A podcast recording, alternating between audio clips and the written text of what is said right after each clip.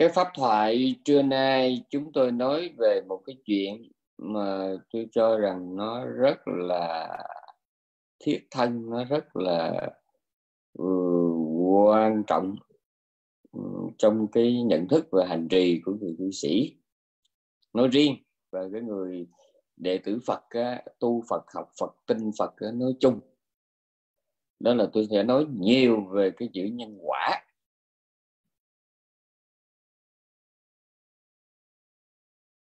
Người không có biết Phật Pháp,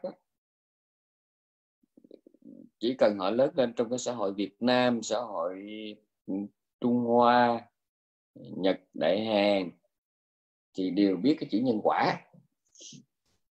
Thậm chí họ còn ít nhiều liên tưởng tới Phật giáo. Mặc dù cái khái niệm nhân quả mà nói cho rốt ráo thì nó, nó là một cái nguyên tắc khoa học.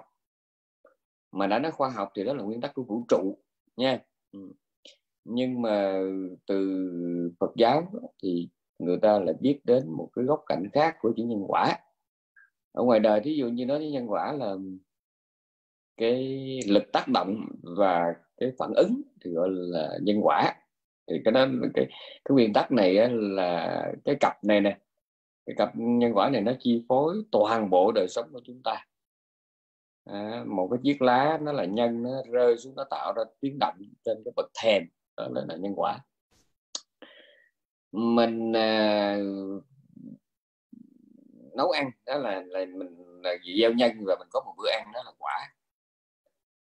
À, mình à, đứng ngoài nắng á, thì nó là nhân rồi mình bị nóng, bị đổ mồ hôi đó là quả. À, rồi những phản ứng hóa học ở trong phòng thí nghiệm những cái nguyên tắc vật lý cũng chỉ là những nguyên tắc nhân quả thôi. Ừ. Cho nên là cái cái khái niệm nhân quả thật ra đó, nó nó là một cái khái niệm phổ cập và nó bản thân nó là một nguyên tắc vũ trụ chứ không riêng trong Phật giáo. Nhưng mà từ Phật giáo chúng ta biết thêm một cái cạnh khác, đó là cái vấn đề báo ứng. Chị nghe cái chuyện cái, chỉ riêng hai chữ nhân quả đó thì nó đã bao trùm toàn bộ vũ trụ và toàn bộ kinh Phật cũng nằm trong chữ nhân quả thôi. Ừ. Có một điều đó là trưa nay tôi muốn nói đến một góc cạnh nhỏ của chữ nhân quả, à, nói ở một cái khía cạnh mà bà con sơ cơ cần phải lưu ý một cái đặc biệt.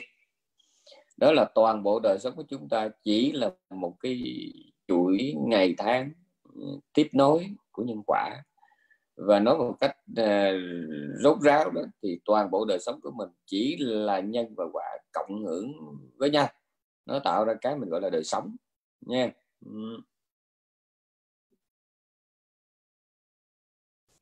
Nói xa một chút thì từ cái nhân là tham sân si phiền não, không?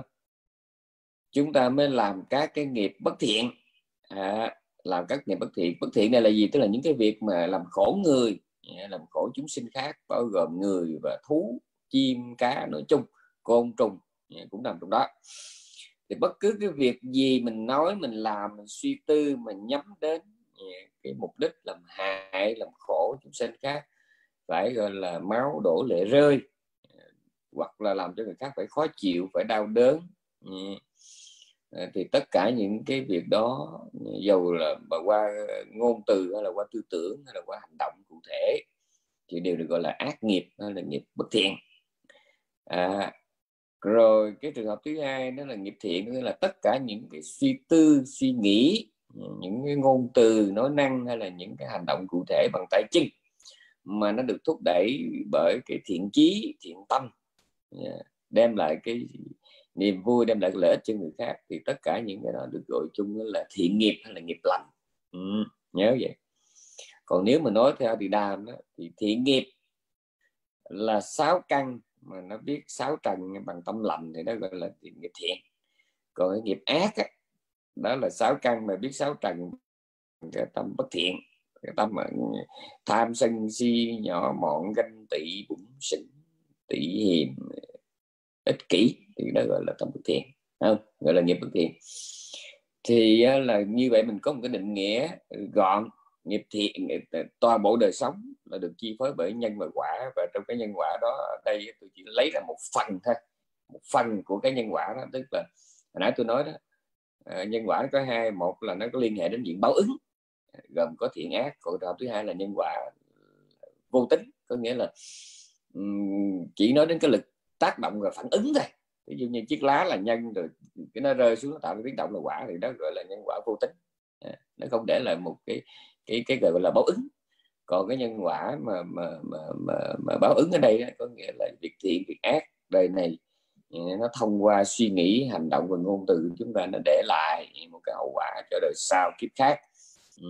hoặc là một cái việc lành chúng ta làm thì nó để lại một cái hậu quả, một cái dư hưởng, cái dư chấn, dư âm, dư vị cho đời sau, thì cái đó được gọi là quả lành. Thì như vậy thì cái um, nghiệp thiện chính là sáu căn biết sáu trần bằng cái tâm lạnh, nghiệp ác tức là sáu căn biết sáu trần bằng tâm xấu, và từ đó suy ra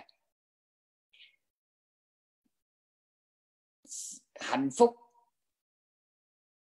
chính là sáu căn biết sáu trần như ý, còn đau khổ thì cũng chỉ đơn giản là sáu căn biết sáu trần bất toại. Đây là những cái công thức bắt buộc phải nhớ và tụ lòng nha. Rồi do cái thói quen nhiều đời nhiều kiếp cho nên chúng ta có khuynh hướng sống ác nhiều hơn sống thiện, nhớ nha. À, bắt đầu bạo giảng thì tôi nói hơi buồn ngủ một chút, nhưng bắt buộc phải phải qua cái giai đoạn buồn ngủ này trước đã. Do cái thói quen nhiều đời đó, chúng ta thích sống thì sống ác hay là sống thiện? Dễ lắm các vị, muốn biết tôi nói đúng hay sai dễ lắm các vị, thử nhìn lại bản thân mình trong một ngày, à, trừ lúc ngủ, trừ ra lúc ngủ từ lúc mình thức, có bao nhiêu phút giây mà mình sống lành, sống biết nghĩ lợi ích của người khác. Đa phần là mình nghĩ chuyện cá nhân hoặc là chuyện hại người không à.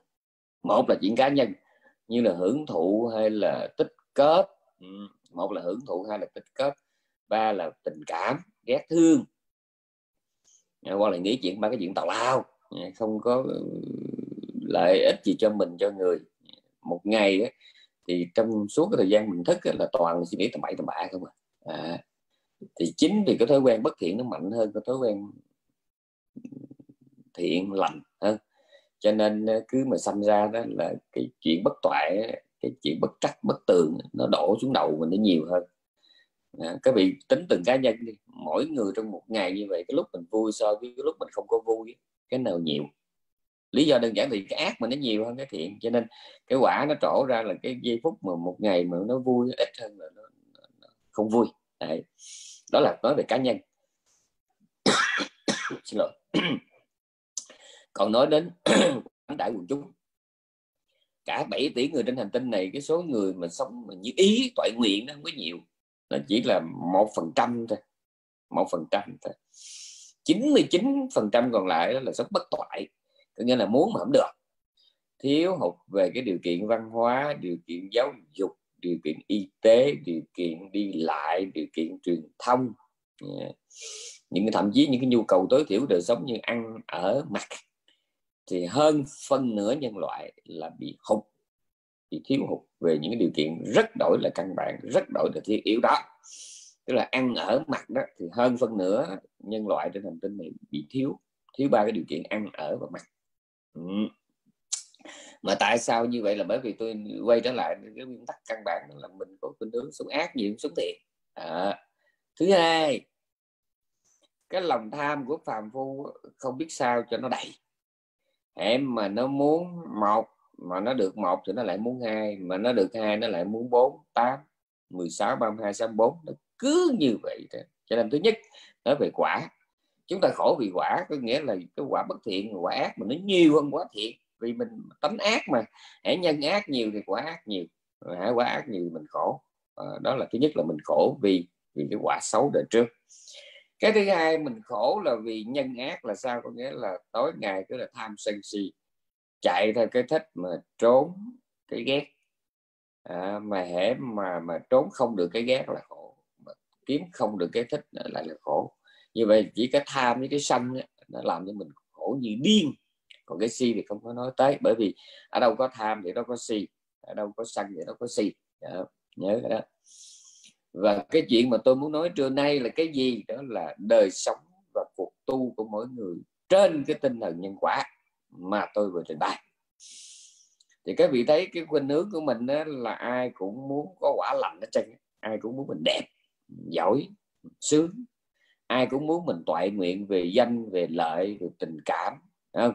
Về vật chất, tinh thần, ai cũng muốn mình có kiến thức, có học vị, có quyền lực, có uy tín, ai cũng muốn. Mấy cái đó toàn là quả lành không à. Quả lành thì ai cũng mê, cũng ham, cũng theo đuổi. Nhưng mà nó khổ một chỗ, quả lành thì ham mà nhân lành thì lại lười. Các vị nghĩ tôi có chịu nổi không? Có vô lý không? Quả lành thì ai cũng mê, à, ai cũng mê mình đẹp, ai cũng mê mình toại nguyện về gia đạo, về tình cảm, về quan hệ xã hội, về vật chất, tài sản, trí tuệ, tri thức, ai cũng mong mình số một.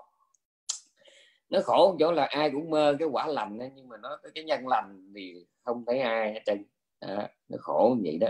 Nó khổ ở chỗ đó, mình biết đạo rồi đó, trên đầu là có Phật rồi đó, vậy đó, mà trong tim mình toàn là ma chướng không rồi nha. Cho nên bây giờ mình trở lại cái chuyện tu của mình. Đấy. Lạy Phật. Mà trong khi đó mình quên rằng có hai cách tu, tu nhân và tu quả. Tu nhân đó là mình lạy Phật để mình học cái gương lành của Phật, mình sống như Phật, mình ăn, mình mặc, mình ở như Phật, mình suy tư nói năng như Phật, hành động như Phật. Thì lúc bây giờ đó là mình đang tu nhân. Rồi đằng này là mình vô chùa là mình cứ cầu quả không à, à cứ không có bắt chước cái nhân lành của Phật mà cứ ngó mấy cái quả lành của Phật để mà mơ. Ví dụ như mơ thấy Phật có thần thông nè, rồi Phật có cái hảo tướng nè, thấy Phật có trí tuệ nè, thấy Phật có bao nhiêu cái hay ho mà mình đều mơ hết, nhưng mà cái hạnh Phật thì mình cũng theo. Ừ. Rồi từ đó nó mới dẫn tới cái chuyện ai cũng mơ mình được trí tuệ như Ngài Xá Lợi Phất, nhưng mà không có chịu học đạo. Ai cũng mơ mình là nhớ giỏi như Ngài Ananda mà không có chịu tu chánh niệm. Ai cũng mơ mình là có thần thông như Ngài Bửu Kiền Liên hết á, nhưng mà không có chịu tu thiền định. Ai cũng mơ mình dễ thương như Ngài Puna Phú Lâu Na, nhưng mà không chịu nhẫn. Các thấy khổ chưa? Ai cũng mơ mình được gọi là tài lộc tràn trề vô tận như Ngài Sibali, nhưng mà hạnh bố thí thì lại không. Các vị nghĩ có, có, có, có vô lý không? Đó. Cho nên cái phép niệm Phật ở đây đó, chỉ tôi đang nói về phép niệm Phật đó. Niệm Phật, niệm Pháp, niệm Tăng. Thì niệm Phật là phải học theo, noi theo cái hạnh của Phật, cái nhân lành của Phật chứ. Đó, cái đó mới cái quan trọng. Cái quả lành của Phật để mình nhìn, để mình lấy nó làm cái chiều chỗ nhắm tới thôi. Nhưng mà cái quan trọng nhất là phải tu cái nhân lành của Phật, cái hạnh lành của Phật. Rồi niệm Pháp không phải là mình cứ niệm cái bài kinh Ân Đức Pháp Bảo, Ân Đức Tăng Bảo, rồi mình cầu các quả lành, cũng phải. Mà niệm Phật là nhắm tới những cái hạnh lành của Phật để mà mình bắt chước. Niệm Pháp là ghi nhớ những lời dạy của Phật. Niệm Tăng là ghi nhận, tưởng nhớ đến những cái đoàn thể thánh chúng. Ở đây tôi nhấn mạnh chữ thánh chúng nha, chứ còn cái phàm nó phiền lắm. Cái phàm nhiều khi quý vị mến thầy nào đó nhưng mà lại bất mãn thầy khác, nó khổ vậy. Như vậy cái Tăng Bảo mình không được trọn vẹn. Là chưa kể ông thầy đó bữa nay mình thích nhưng mà ngày mai mình không thích. Bữa, bữa nay mình nghe người ta khen, bữa mốt nghe người ta chửi, cái lòng nó dao động. Bởi vì chúng ta biết trong kinh Đức Phật Ngài dạy đó, trong Tăng Chi mà lẫn trong bộ Nhân Thi Thiết, trong A Tỳ Đàm của kinh Tạng, thì Ngài có đường nói một chuyện đó là chúng sanh trong đời thì luôn luôn sống hướng tới thần tượng, luôn luôn sống hướng tới cái thần tượng. Ai cũng vậy hết. Giờ một cái người nhà quê ở miền Tây Nam Bộ thì cũng hướng tới Lệ Thủy, Úc Bạch Lan, Úc Trà Ôn, ai cũng nhắm tới thần tượng hết. Rồi mình đi chùa thì mình, nếu mình thích thiền thì mình thích Hòa Thượng Nhất Hạnh, thích Hòa Thượng Tịnh Tự. Rồi nếu mình dân ăn học thì mình thích Hòa Thượng Quyền Vi, Hòa Thượng Thiện Châu, Hòa Thượng Minh Châu. À, nói chung là bây giờ mình trong nước mình có thêm Hòa Thượng Chân Tính, Chùa Quảng Pháp, Hòa Thượng Toại Nhật Từ, Chùa Giác Ngộ, Hòa Thượng Thanh Phong, Hòa Thượng gì vậy, Chùa Ba Chúc. Nói chung là mình ai trong đời cũng có thần tượng.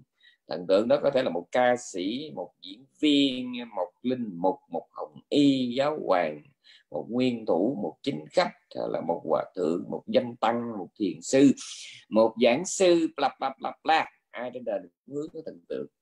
Và ngài nói rằng cái cách mà chúng sanh hướng tới thần tượng nó chỉ có bốn bốn bốn bốn bốn trường hợp. Trường hợp một gọi là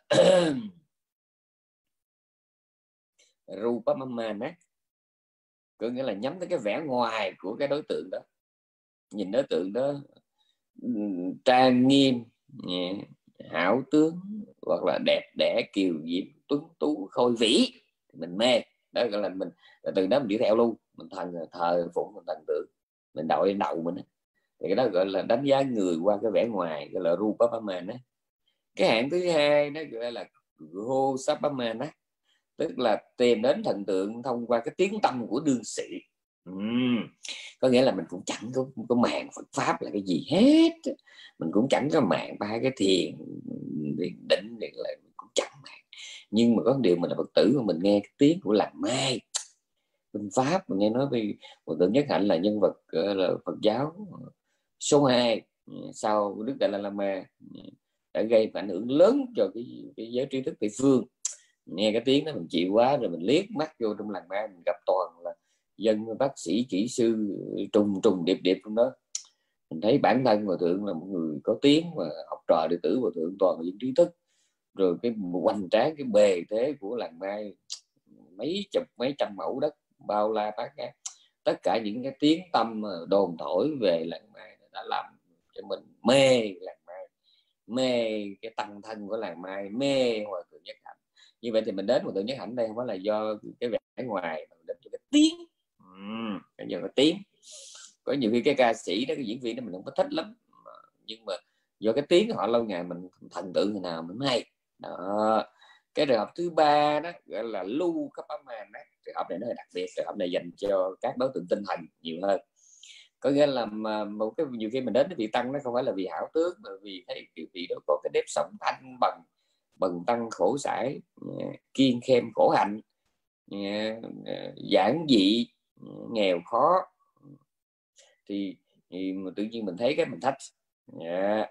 Rồi cái trường hợp cuối cùng gọi là dhammapamana, tức là mình đến với đối tượng đó là bằng cách là mình xét qua cái cạnh giáo pháp. Ừ. Cái nhân vật đó có cái gì để mình nghe hay không, nhân vật đó có cái gì để mà mình nhìn, nhìn theo mình noi gương hay không. Lúc giờ mình dựa tiêu chuẩn chánh pháp là nhớ nha. Vậy thì có bốn cách để mình tìm đến với một thần tượng. Thì bây giờ tôi trở lại vấn đề niệm Phật. Có người đến với Phật là do tin đồn thổi, nghe nói là chùa đó linh, mà trong khi Phật thì tất cả tượng Phật đều là kim thân của bổn sự hết, nhưng mà mình đặc biệt là mình thích cái tượng đó là vì cái tượng đó nó nằm ở trong cái, cái đền, cái miễu, cái chùa, cái tự viện nào ở trên núi, trong rừng ấy, ở, ở phố, ở thôn nào đó. À, cho nên lúc giờ mình đến Phật không phải là vì trên tinh thần chánh pháp, không phải vì mục đích tu học giải thoát, mà đến là vì tiếng đồn của thiên hạ. Ừ. Hoặc là mình thấy trong các vị giáo chủ không có vị nào đẹp bằng Đức Phật hết á, thì mình tự nhiên nhìn cái nét mặt từ bi cái mình khoái, mình chỉ khoái cái mặt từ bi thôi. Ừ. Hôm nay mà bà con đi qua các xứ Âu Mỹ, nói rõ như Thụy Sĩ và Đức, hai chỗ tôi lui tới đó, là rất nhiều và rất nhiều những cái tiệm quán của người Đức, người Thụy Sĩ đó, họ trưng bày tượng Phật trong đó. Ừ. Rất nhiều, rất nhiều rất nhiều và rất nhiều. Ở thẩm người ta mê cái, cái, cái nét mặt từ bi, cái nụ cười bí ẩn, hàm súc, một cái gương mặt mình có thể chứa à, đựng trong đó bao nhiêu cái đức tính, bao nhiêu cái giá trị tinh thần, thì họ không màng. Mà cái họ nhìn nét mặt hiền hiền vậy đó, rồi nét mặt đó mà lại đi với một cái khối đá cụi, với một bụi trúc, với một cái suối nước nhỏ nhỏ rỉ rỉ lóng tỏng lóng tỏng, đối họ vậy là được rồi. Họ đến với Phật là đến bằng những cái lý do rất là hời hợt như vậy đó. Ừ. À, rồi có người họ quý Phật là vì nghe nói là ngài là một vua bỏ ngôi đi tu, mỗi ngày ôm bát đi xin ở ngoài, cả đời tài sản chỉ có tam mi của bạn coi hết. Họ quý quý cái hạnh đó, họ cũng theo. Cái rốt ráo cuối cùng là có người đến với Phật là vì lời dạy của ngài, ngài đã sống ra sao, ngài đã nói gì, đã, đã ngài đã đặt chứng cái gì, ngài đã hiểu biết cái gì, và ngài đã gọi là tuyên dạy thuyết giáo cái gì cho chúng ta, chúng ta nhận được lợi ích gì từ lời dạy ấy, từ cái chỗ này nè người ta bắt đầu thờ Phật trên đầu, trong tim, trong óc nha. Ừ. Như vậy thì mình thấy toàn bộ đời sống mình nó chỉ là sự quẩn quanh của nhân và quả thôi này. Nhưng mà đa phần ấy là chúng ta thích quả lành nhưng mà lười làm cái nhân lành. Ai cũng sợ cái quả xấu nhưng mà khoái tạo cái nhân xấu. Các bạn có thấy mình vô minh không? Thích làm chuyện bậy nhưng mà khoái hưởng cái quả lành. Trồng là toàn là trồng là mắt mèo không à, mà hái là thích hái sầu riêng măng cục. Các vị nghĩ này. Trồng là trồng cây mắc cỡ, mắc mèo. À, trồng là toàn là là là là, là xuyên tâm liên. À, mà mà thích hái là là sầu riêng măng cục, chôm chôm bồng bon. Thì các vị nghĩ trồng ớt mà muốn hái hái cà là sao? Đấy. Trồng mắt mèo mà muốn hái xà lách là sao? Mà mình toàn là ăn là cứ là chổng mông trồng mắt mèo không, à, trồng xuyên tâm liên không mà mà cái đòi hái là, là, là hái xà lách, hái xà lách son rồi hái cà chua, à, rồi thích bà trái dâu tây rồi đó, à, xịn đồ ngon không mà, mà trồng thì trồng toàn thứ trời không. Đấy. Tới lúc vô chùa cũng vậy, biết Phật pháp ba mới là mình vẫn tiếp tục tu theo cái kiểu đó, có nghĩa là là nhìn lên tượng Phật là cứ cầu quả lành mà nhân lành thì quên tạo. Trong kinh nói ngài Xá Lợi Phất cách đây một a tăng kỳ và một trăm ngàn đại kiếp, khi mà ngài lần đầu phát nguyện trở thành một vị đệ nhất trí tuệ của một vị Phật tương lai đó, thì kể từ dạo ấy trở đi là đời đời kiếp kiếp, kiếp nào xa đọa quên mình thì thôi, còn kiếp nào mà nhớ có cơ thể mang thân người đó, ngài có một cái thói quen rất là đặc biệt, thích tìm tòi học hỏi điều hay lẽ phải ở các cái bậc thông tuệ hiền trí. Thói quen nhiều đời như vậy mới dẫn đến cái gọi là đệ nhất trí tuệ nha. Đời đời kiếp kiếp ngài sẽ là mất là trao dồi cái hạnh trí tuệ, chứ phải nguyện vậy rồi cái là trầm mền ngủ luôn một a tăng kỳ, rồi cái một sớm mai hồng đẹp trời nào đó bật dậy gặp Phật Thích Ca Mâu Ni cái là ngài trở thành đệ nhất Xá Lợi Phất tôn giả, đệ nhất trí tuệ là không phải, mà ngài phải là tìm tòi học hỏi tham vấn với bao nhiêu là bậc hiền sĩ hiền giả trên đời này suốt một a tăng kỳ đại kiếp như vậy. Này, trong kinh nói ngài Anuruddha là anh Đậu Đà La mà kể từ sau lúc mà nguyện trở thành đệ nhất thiên nhãn, đời đời kiếp kiếp khi đọa xa đọa quên mình thì thôi, mà hễ mà mang thân người mà có dịp thì ngài luôn luôn ngài gieo một cái hạnh lầm đặc biệt, đó là bố thí ánh sáng, nguyện là là đắc thiên nhãn, đệ nhất thiên nhãn thì phải gieo cái nghiệp đó, gọi là nghiệp gieo cái nghiệp lành đó, bố thí ánh sáng, tức là đời nào sinh ra mà hãy gặp cái thời văn minh đó, thì ngài hỗ trợ đèn điện cho người ta, mà gặp thời mà củ chuối đó, thì ngài hỗ trợ đèn dầu nến cho người ta, ngài luôn luôn là đặt nặng vấn đề hỗ trợ ánh sáng, với một tâm nguyện là khi mà tôi chứng La Hán rồi thì trong vũ trụ này không hề có góc tối, không có chỗ nào mà tôi không thấy hết trơn. Trong một ngàn vũ trụ như vậy, trong một ngàn cái thế giới như vậy, không có chỗ nào là tối đối với tôi, tất cả phải sáng bừng lên cho tôi nhìn, để nhất thì nhẹ. À, cho nên hôm nay thấy bà con mà hỗ trợ ánh sáng, tùy, tùy mình không có dịp mình nhắc, nhưng mà cũng bà con nên nguyện hai điều. Điều một, con cúng dường ánh sáng, dầu là một thước dây điện hay là một cái bóng đèn hay là trả tiền điện tháng, thì cũng nguyện đời đời sinh ra đừng bị đuôi mù, cặp mắt sinh sinh học là đừng bị đuôi mù, còn cặp mắt tâm lý là đời đời sinh ra con luôn luôn là người có trí huệ, không có bị sống trong góc tối, góc mù, góc tù nha. Sợ nhất là cực đoan một chiều phiến diện nha, cuồng tính, đó là gọi là cái sự đuôi mù của tâm thức, thì đời đời sinh ra con đừng có bị cái đó. Đây, sợ nhất là cái, cái ông mù không thấy đường, cái khổ của ông gieo cho người khác không có nhiều bằng cái tên mù tâm lý. Các vị biết mù tâm lý sợ lắm, nó mù về chính trị, nó mù về văn hóa, nó mù về giáo dục, nó mù về tôn giáo, nó hại người ta, nó báo đời người ta, biết chưa? Cho nên nó là mình đời đời kiếp kiếp nguyện là sanh ra không được có mù, mù mắt, mù mù lòng, mù tâm, nhớ nha. Ngài A Nan kể từ lúc mà nguyện trở thành đệ nhất đa văn là đời đời kiếp kiếp tu chánh niệm, đời đời kiếp kiếp tu chánh niệm, tu chánh niệm mà cộng với lời nguyện đó, thì đời đời sinh ra trí nhớ hơn người, tuệ quán thì cũng là con người chánh niệm mà, làm gì biết nấy đời đời. Cho nên nữa là con mình trí nhớ siêu phàm, trong kinh nói là trong một dấu chân con bò không thể nào có một khối nước lớn như đại dương. Trong cái não trạng của con người bình thường không thể nào mà có được một cái trí tuệ như ngài Xá Lợi Phất, và cũng không thể nào có không thể nào có một cái sức hiểu như ngài Xá Lợi Phất, và không ai có một cái sức nhớ như là ngài Ananda. Trong kinh dùng cái ví dụ kinh khủng như vậy, không? Trong cái dấu chân con bò, con trâu không thể nào có một khối nước lớn như đại dương. Thì trong một cái não trạng bình thường thì không thể nào mà có được một cái sức hiểu như ngài Xá Lợi Phất, một cái sức nhớ gọi là kinh khủng như ngài Ananda. Và ở đâu người ta ra hai cái đó? Đời đời kiếp kiếp. Nguyện là nguyện nhưng mà phải có cái tính, có cái hạnh, có cái nguyện, ba cái phải có, gọi là phải lập nguyện, là phải có cái lập hạnh nữa.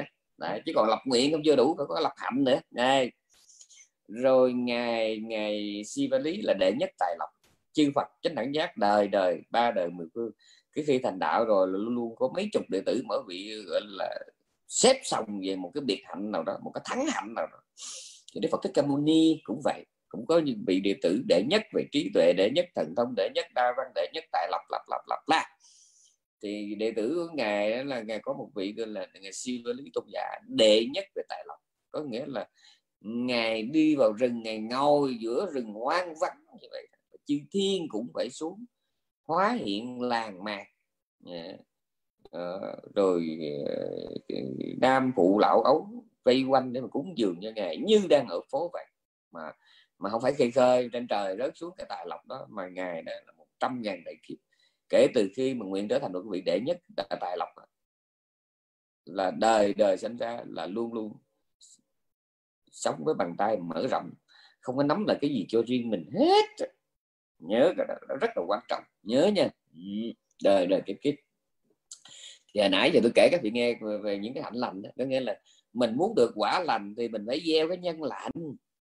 Còn đằng này vào lại Phật là chỉ cầu quả lành mà quên gieo cái nhân. À, đi rước cho bằng đường cái tượng Sibali về cái là nhang đèn thánh đùm lâm hết, mà trong khi đó quên rằng nó ở đâu mình nó lòi ra cái tài lộc. Ở đâu lòi ra?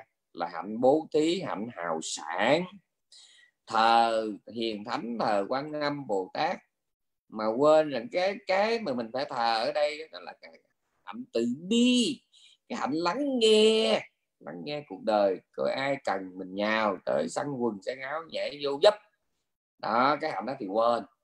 Đeo tượng Quan Âm, thờ hình Quan Âm, mà đứa nào đụng tới chửi nó ba đời tám kiếp của nó, chửi tới ông bà ông cố ông tặng ông khảo của nó bị chửi. À, chửi được thì chửi, đánh được thì đánh, hành hung được hành hung, bạo lực được thì bạo lực, mà cổ thì vẫn đeo tượng Quan Âm, nhà thì thờ tượng Quan Âm, cái bị nghĩ tôi có động trời không. Đấy, ai cũng thờ ngài Sibali mong được tài lộc, thờ thần tài mong tài lộc, mà nó kẹo dắt chay ra nước cho một đồng mà nó mong một triệu, cúng nể chuối nó mong trúng số, rồi bị nghĩ rồi phải phải ác rồi. Đấy, cho nên đời sống của mình nó là một chuỗi nhân quả. Những gì buồn vui của mình bây giờ đó là quả của đời trước, nhưng mà những cái ác cái thiện của mình bây giờ thì nó là nhân cho cái khổ vui đời sau.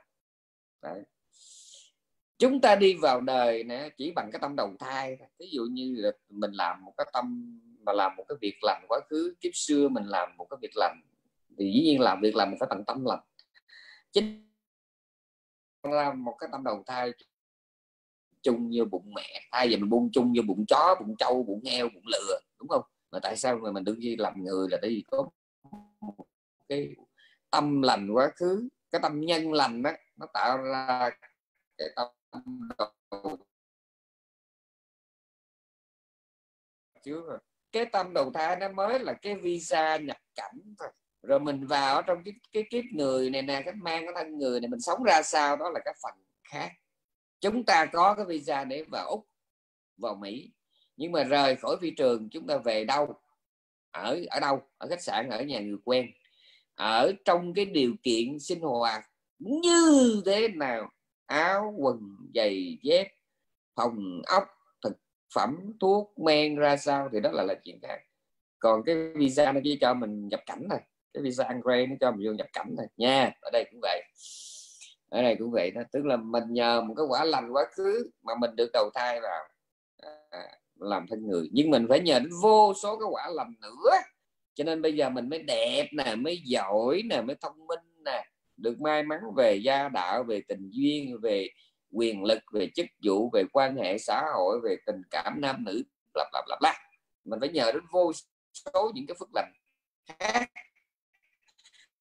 Đó là lý do vì đâu có những người được cái phước sanh vào làm con nhà giàu mà coi như là nó bị đơ, nó bị Down syndrome, hoặc là sanh ra có nhan sắc mà nhiều lắm là cũng chỉ là làm khô gơ, hoặc là, là, là, là, là nhiều lắm là làm làm gigolo thôi. Gigolo, gigolo là cái gì ta? Giống như trai gội, trai bao, ừ, đẹp mà để rồi làm tới đó thôi. Hoặc là nhiều lắm là được người ta thuê làm người đứng bên reception, phòng phòng tiếp tân của khách sạn sang đó, mà đứng đó làm trợ tiếp tân mà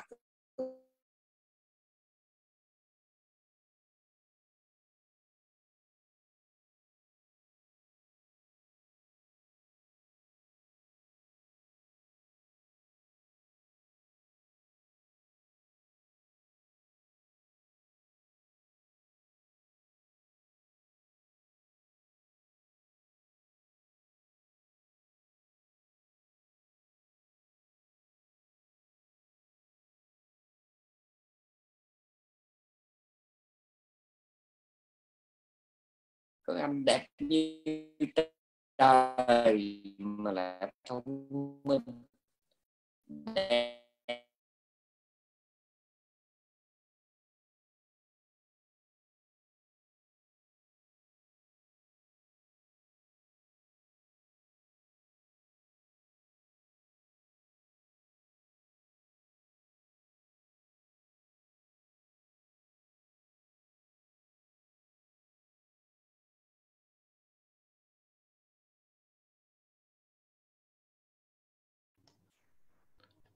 À, cái âm thanh của sư, sư chắc cái internet sư bị yếu rồi sư ạ. À.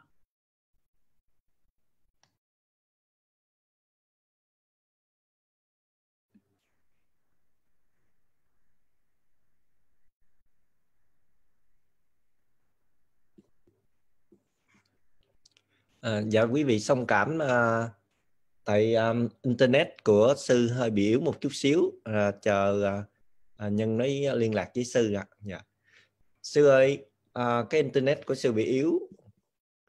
À, với lại sư à, sư mở cái mic lại dùm con, cái mic của sư, rồi sư thử âm thanh thanh lại dùm con. Alo, các vị bị đứt khúc nhiều không?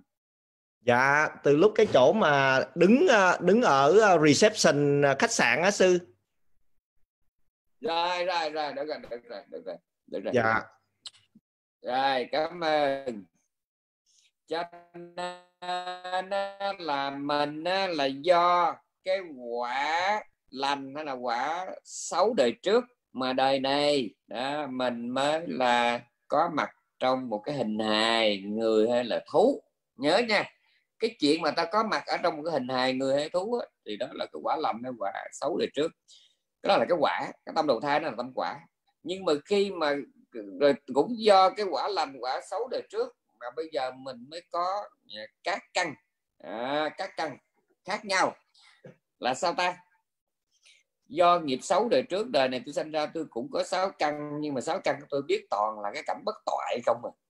Nha, tôi thấy những cái tôi không muốn thấy, tôi phải nghe những cái tôi không muốn nghe, tôi phải ăn những cái tôi không muốn ăn, tôi thường xuyên ngửi cái mùi mà tôi không muốn ngửi.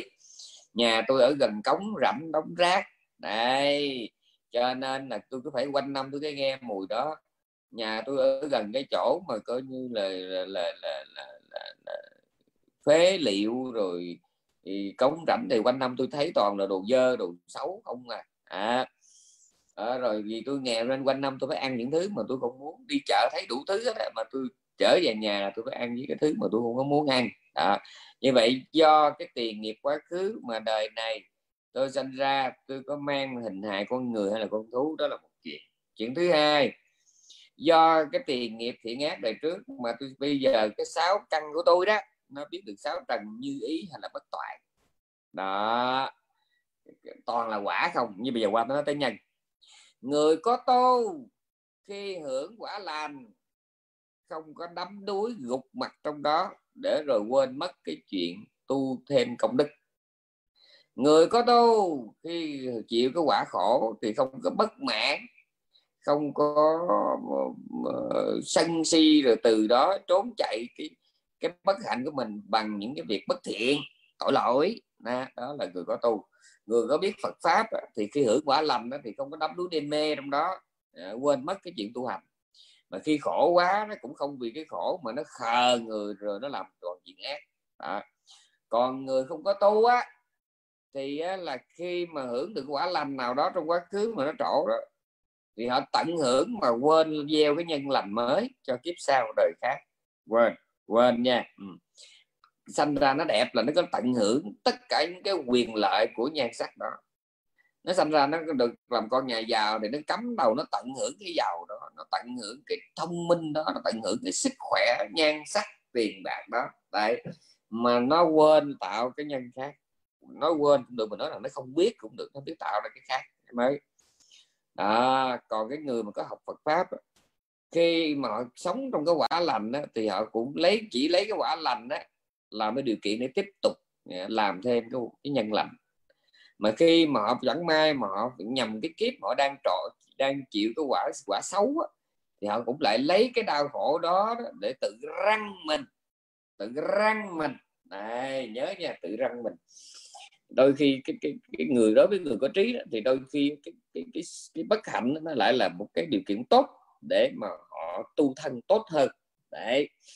Các vị có biết rằng á, là một cái vị tu sĩ đó mà có phước nhiều đó thì một là sức thân gia đình ngon lành, gia đình lo. Hai là nếu mà, mà phước nó trẻ một chút thì đi xuất gia đi tu thì cũng có nhiều cái điều kiện để được cúng dường, được người ta thương yêu quý mến, người ta chăm sóc. Đó. Nghe thì ham nhưng mà tôi nói thiệt, làm thầy chùa tôi biết chuyện này, hãy cẩn thận. Một cái vị tu sĩ mà quá may mắn về tài lộc, quá may mắn về tình cảm, cái đó chưa chắc là cái chuyện hay đâu quý vị nha. Ừ. Mới tu có mấy năm chưa cứ kịp giỏi Phật Pháp là tự nhiên cái là có con mớ điện tử nó nhào theo, nó đội lên đầu, nó bái sư. Đấy.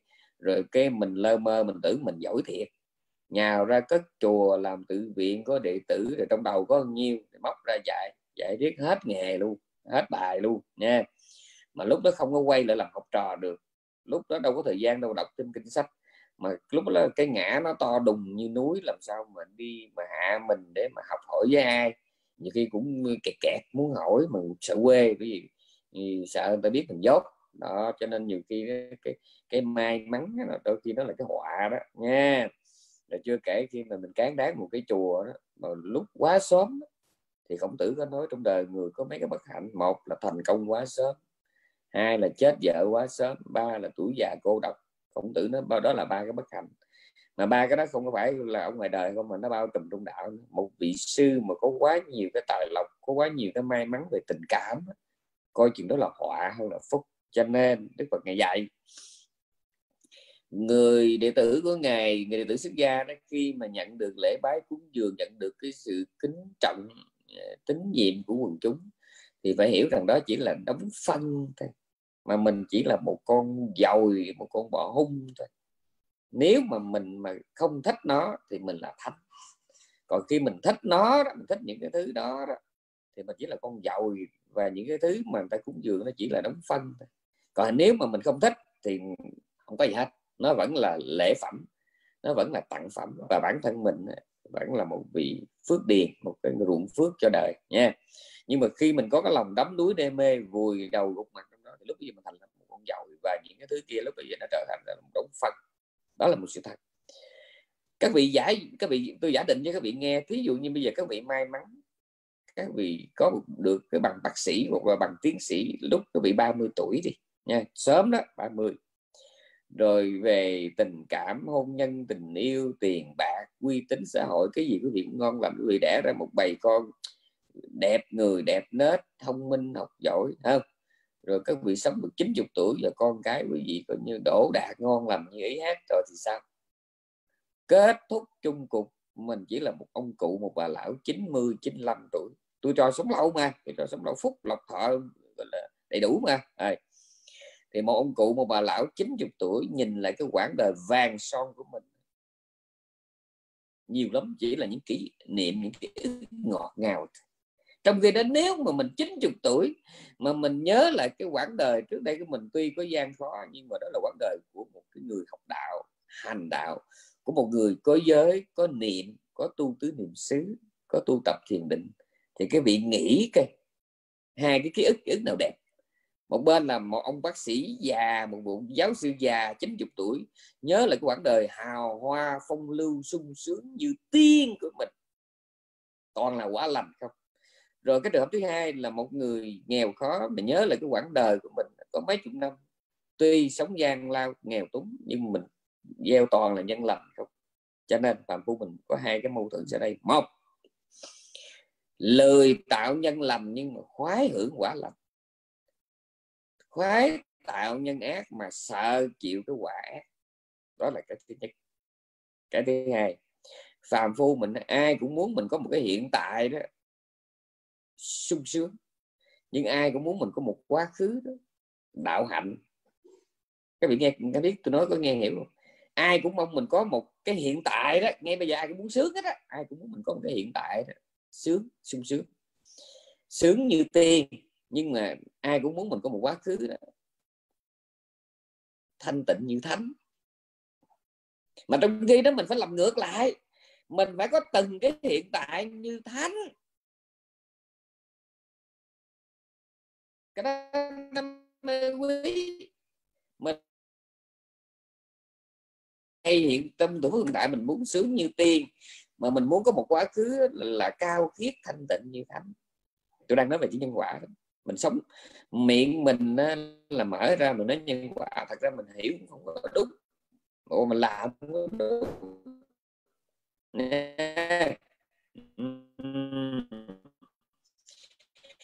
Ai cũng thích quả lành nhưng mà làm biến tạo nhân lành, ai cũng sợ cái quả xấu nhưng mà luôn luôn thích tạo nhân xấu.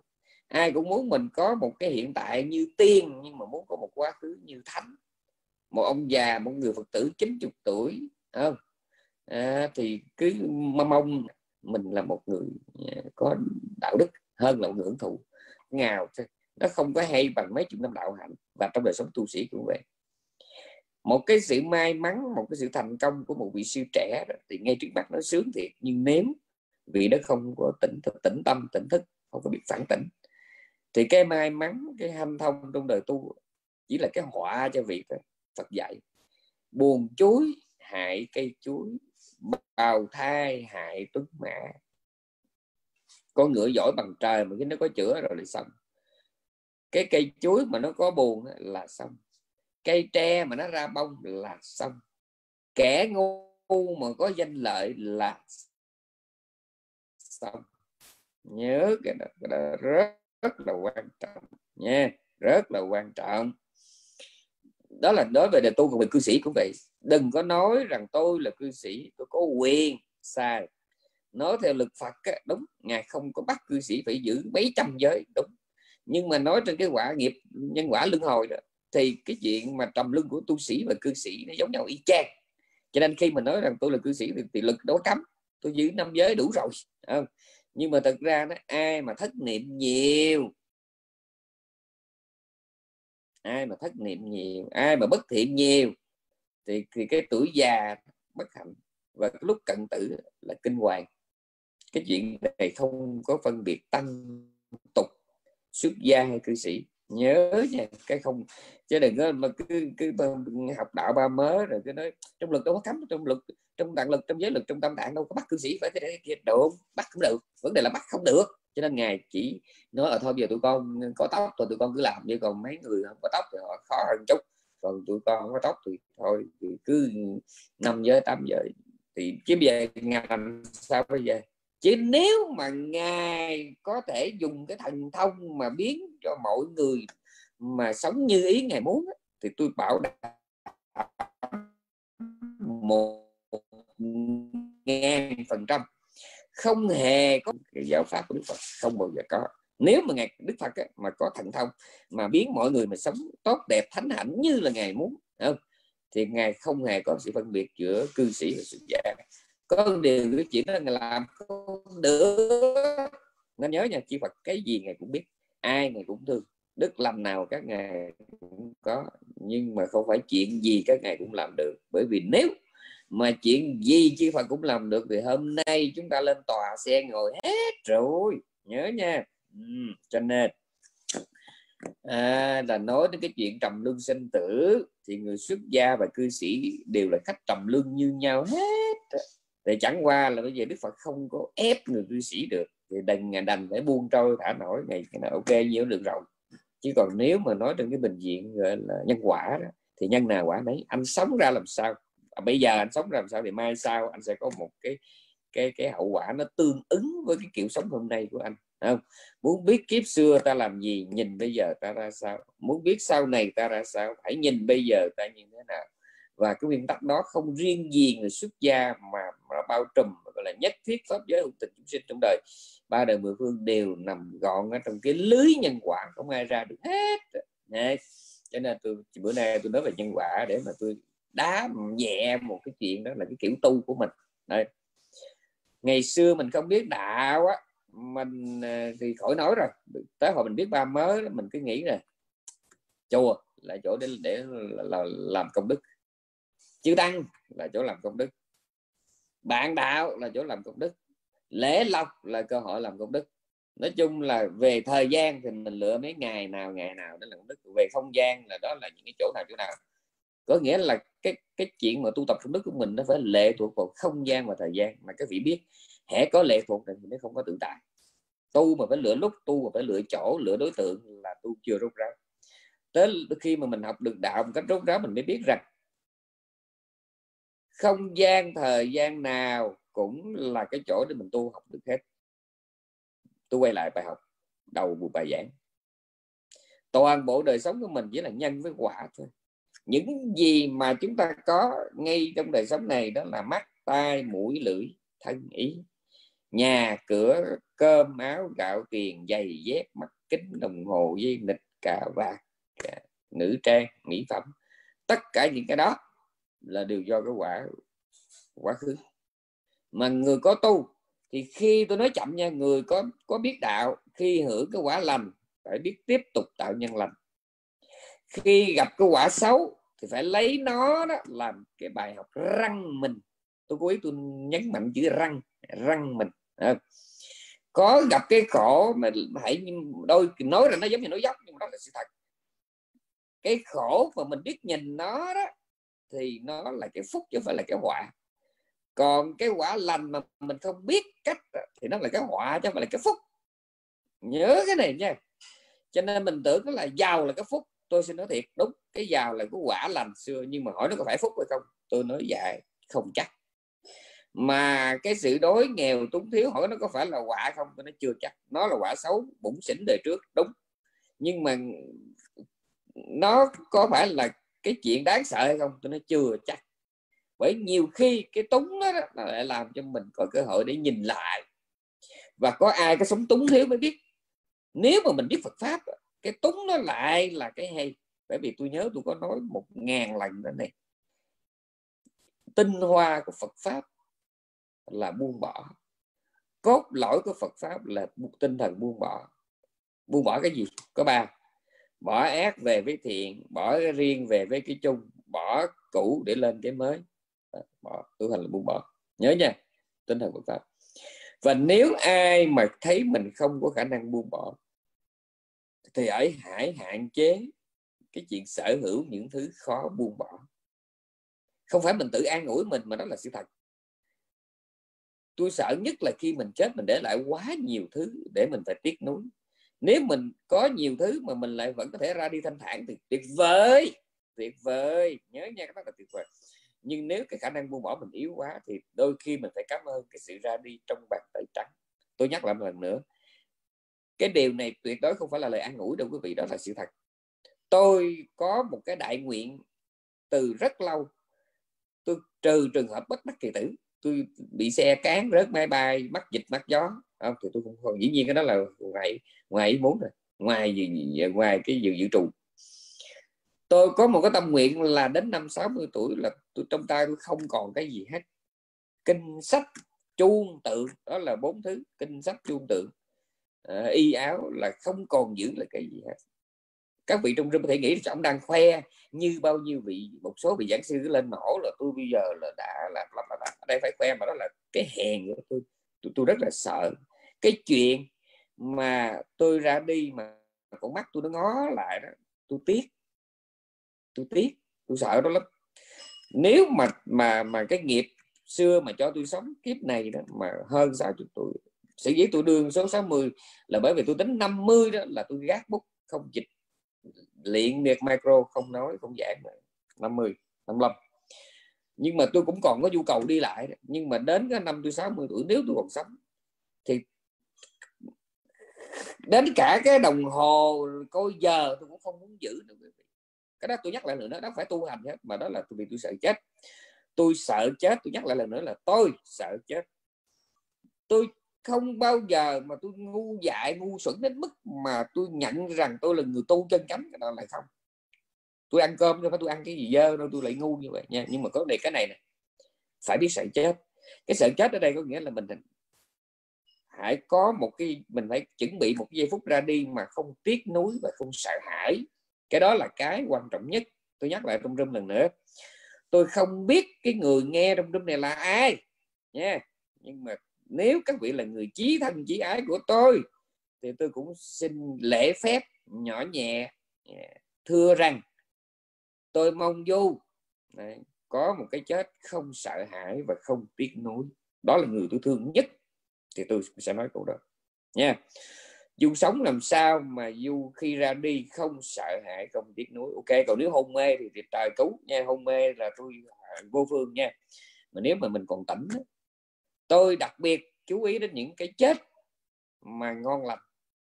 Tôi là một ông sư nhưng mà tôi rất muốn treo hình của những người cư sĩ mà có cái chết đẹp.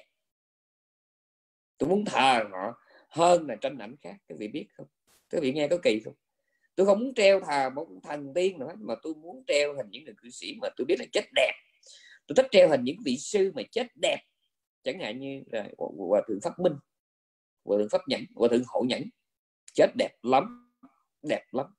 Ngài Hậu Nhẫn đang đi bác mà nó lạ, buổi sáng trước khi Ngài đi, Ngài, Ngài linh cảm cái gì đó, Ngài nói với mấy người trong chùa, Ngài nói là bữa nay mười giờ không thấy sư về, đi kiếm nha. Đúng, mới vừa xuống núi ở trên đồi Quảng Tế đi xuống chừng mười phút thì Ngài băng qua đường thì bị một hai cô gái có đi dưới Honda của tông Ngài, tông mạnh đó, tông mạnh đó, chấn thương não, có nghĩa là Ngài gọi là gọi là gọi là các thượng khiếu xuất huyết, mũi mũi tai miệng là xuất huyết ra máu, mà nó chấn thương như cái là vô bệnh viện là không có cứu được được mà. Nhưng mà lúc đó người ta nhào tới, người ta, người ta tính là làm khó dễ thì người ta không, hãy để cho họ đi, họ không muốn làm như vậy đâu, tai nạn thôi. Và tông Ngài giữa đường, Ngài đi vào bên lề đường, chỉnh trang sửa sang y áo xong xuôi, nằm nghiêng bên tay phải, rồi sao nó không biết gì hết. Và lúc mọi người hay được đem vô bệnh viện, đem về chùa thì máu vẫn còn trào ra, người ta phải lấy bông gòn người ta bít lại. Và tỉnh táo như vậy, khuyên mọi người để cho người ta đi đi, người ta không có muốn, này là tai nạn mà. Vào trong lề, nghiêng nằm bên tay phải, nghiêng bên tay phải. Đó là Ngài Hậu Nhẫn. Có ai mà được như vậy không? Thế như gãy tay gãy chân thì mà như vậy đã quá giỏi, còn này là chấn thương trên đầu. Có nghĩa là cái người này là cái khả năng chánh niệm và định lực của người này là phải nói là nó tràn trề. Phải nói là tràn trề mới làm được chuyện đó. Chứ còn các vị biết lúc đó là hoảng loạn. Một là đau đớn dễ dụ hoàng hoại, hai là hoảng loạn sợ hãi kinh hoàng. Đấy, mà Ngài thì không, không là không mà thân đau không để tâm đau, thân đau chứ không để tâm đau, không để tâm nó bị là... ảnh hưởng. Yeah. Người thứ hai đó là Ngài Hòa Thượng Pháp Minh, có một cái am lá giữa đồng. Đó, rồi, rồi vào một cái đêm kia là coi như là đúng cái chữ gọi là xả bỏ báo thân đó, đúng đó, đúng cái người đó mà đúng là an nhiên thu thần là thị tịch, đúng cái người đó mới đúng cái, cái tư cách, đủ tư cách để nhận cái chữ về cái ghê đó, đó. Chữ về an nhiên tu thần thì tức. Tức là đêm nó thấy không xong rồi là xếp bằng là là là đi luôn. Sáng hôm sau là có một cái ông Phật tử ông ông ông ông, ông tới ông ông gõ cửa để mà để mà đặt bát. Tại ngày ngày ngày sống mà khất thực, cảnh khất thực ở bát cái ngày không có mà mâm chén muỗng nĩa là không có, ăn bóc ăn ra mình bát mấy chục năm như vậy. Đấy. Thì ông tới mà cái cốc của ngài là ngài cất cốc lá giữa đồng mà rắn không à. Rồi cái Phật tử họ tới họ nói trời ơi ghê quá đi, ngài ở gì ghê quá. Rồi tụi con tới hầu ngài tụi con cũng sợ đó. Ảnh lẽ mình cứ dòm dòm dòm láo liên rắn, sợ sợ rắn giữa đồng mà. Cất trên trong cái gò đất là rắn là tổ sư đó. Thì năng nỉ quá, ngài nói ok cất nhưng mà cho cất giống như cái chuồng heo vậy đó, có nghĩa là gạch xây ở dưới đất lên khoảng chừng một mét rưỡi. Y như cái ngày ngày, ngày nó cất thì kiểu chuồng heo á, có nghĩa là chuồng heo nó hơi thấp chút, còn này nó hơi cao, nhưng mà cái kiểu chuồng heo nghĩa là từ dưới đất lên khoảng chừng mét rưỡi là gạch. Ở rồi từ đó trở lên đó là lấy tre đó, lấy cái mấy cái mấy cái mấy cái mấy cái, mấy cái thanh tre nó kết lại để cho làm chi thông thoáng thoáng gió, mà đồng thời không có cái gì gọi là khuất lấp, thoáng gió mà xứ nóng cho nó mát, mà đồng thời ngày muốn là nó phải minh bạch như vậy. Tức là đêm hôm gì đó là ai muốn nhìn ngày thì cứ nhìn thoải mái miễn phí nha. Rồi cái đêm cuối cùng nó thấy làm sao nó không biết, rồi cứ ngồi xếp bằng thẳng lưng lưng vậy đó, xếp bằng đó. Tọa thì tư thế là tuyệt hảo hoàn chỉnh. Đấy. Thì sáng hôm sau ông ông ông ông ông ông ông, ông cư sĩ tới là để cúng dường thức ăn, để, để cúng bát cúng bát. Ông tới thì ông tới gõ cửa, ông thấy thì ông cứ đứng ông ông ông dòm cho có con mắt mà mà sao mà không nhìn được. Thì ông nhìn trên đông điểm là ngồi thẳng băng vậy, để ông biết xong rồi, bởi vì đâu có ai mà, mà, mà kỳ cục như vậy. Hồi đó giờ ông đâu thấy ai nhập định đâu, không? Ông không thấy ai nhập định mà giờ ông thấy cái người này ngồi như vậy mà đập muốn banh cái cửa mà không mở thì có nghĩa là xong rồi. Thì ông mới hô hoáng lên thì mọi người tới, thì sờ vô đây là ta thấy là coi như là không có nhịp nhàng nhúc nhích nhúng nhảy nữa là xong. Đấy. À, nhưng mà rất tiếc là công an địa phương đó, họ sợ gọi là cái chuyện cái tư thế ra đi nó, nó gây ra cái, cái, cái tiếng vang tiêu cực này, đồn thổi rồi tới rồi xin số đề rồi đó. Cho nên họ mới đề nghị gọi là chư tăng mà, mà những vị mà về về về lo hậu sự đó, họ đề nghị chư tăng Phật tử là phải vuốt lấy rượu đắp vỗ vuốt để mà trả ngày trở về cái, cái, cái, cái tư thế nằm bình thường. Đấy, chứ còn để mà ngồi nó đồn luôn mà tối nó, nó kéo nguyên siêu đoàn tới nó xin số đề là chết luôn. Đấy. Bồ đề không thấy, không thấy số đề không mà dân Việt Nam mà. Cho nên á, là là mình thấy mình phải thấy là đó là những cái chết mà coi như là đáng được bảng vàng bia đá. Và, và một cái ông Phật tử ở bên Cali nữa, à, tôi không muốn nói tên nữa thì nói ra rồi ta nói tôi mua lòng gia đình đó. Ông đó nó là coi như là trước khi mà mất rồi là tỉnh táo tụng kinh rồi ngon lành sinh giới rồi nghe pháp rồi còn biết nói những câu dí dỏm ví von ngon lành. À, xong rồi rồi vô là áo quần tinh tươm chỉnh chu, nằm thả, thẳng người ra để hai tay lên trúng, à, mắt nhắm hờ, à, không biết có hước hay không nhưng mà không hề có xê dịch. À, là đi luôn. Cư sĩ mấy chục năm đó, ông đó phải chết như vậy đó. Đấy. Thì trong cái room này nè thì tôi nhắc lại một lần nữa, đời sống của mình là nhân quả. Cái vấn đề là dầu mình đang nhận cái quả lành hay là đang nhận quả xấu thì phải lấy nó làm cái điều kiện để mà tạo tiếp tục cái nhân lành, thì đó là tinh thần Phật pháp. Còn đằng này nhân lành này không tạo mà tạo toàn nhân xấu, mà cứ mở mắt ra là cứ cầu quả lành mà cầu cái gì? Em biết nghe kịp không? Mình sống rất là mâu thuẫn. Muốn có hiện tại sướng như tiên, nhưng muốn có một quá khứ cao khiết như thánh. Đó là cái mâu thuẫn thứ nhất. Cái mâu thuẫn thứ hai là muốn hưởng quả lành mà tạo toàn là nhân xấu, sợ quả xấu mà toàn là tạo nhân xấu, sợ quả xấu mà tạo nhân xấu, thích một quả lành mà tạo toàn nhân xấu, lười tạo cái nhân lành. Đó là cái mâu thuẫn. Và bữa nay tôi có nói qua cái chuyện niệm đó, là kể từ hôm nay lạy Phật, lạy thánh. Đấy. về Miến Điện, về Thái, đảnh lễ cao tăng.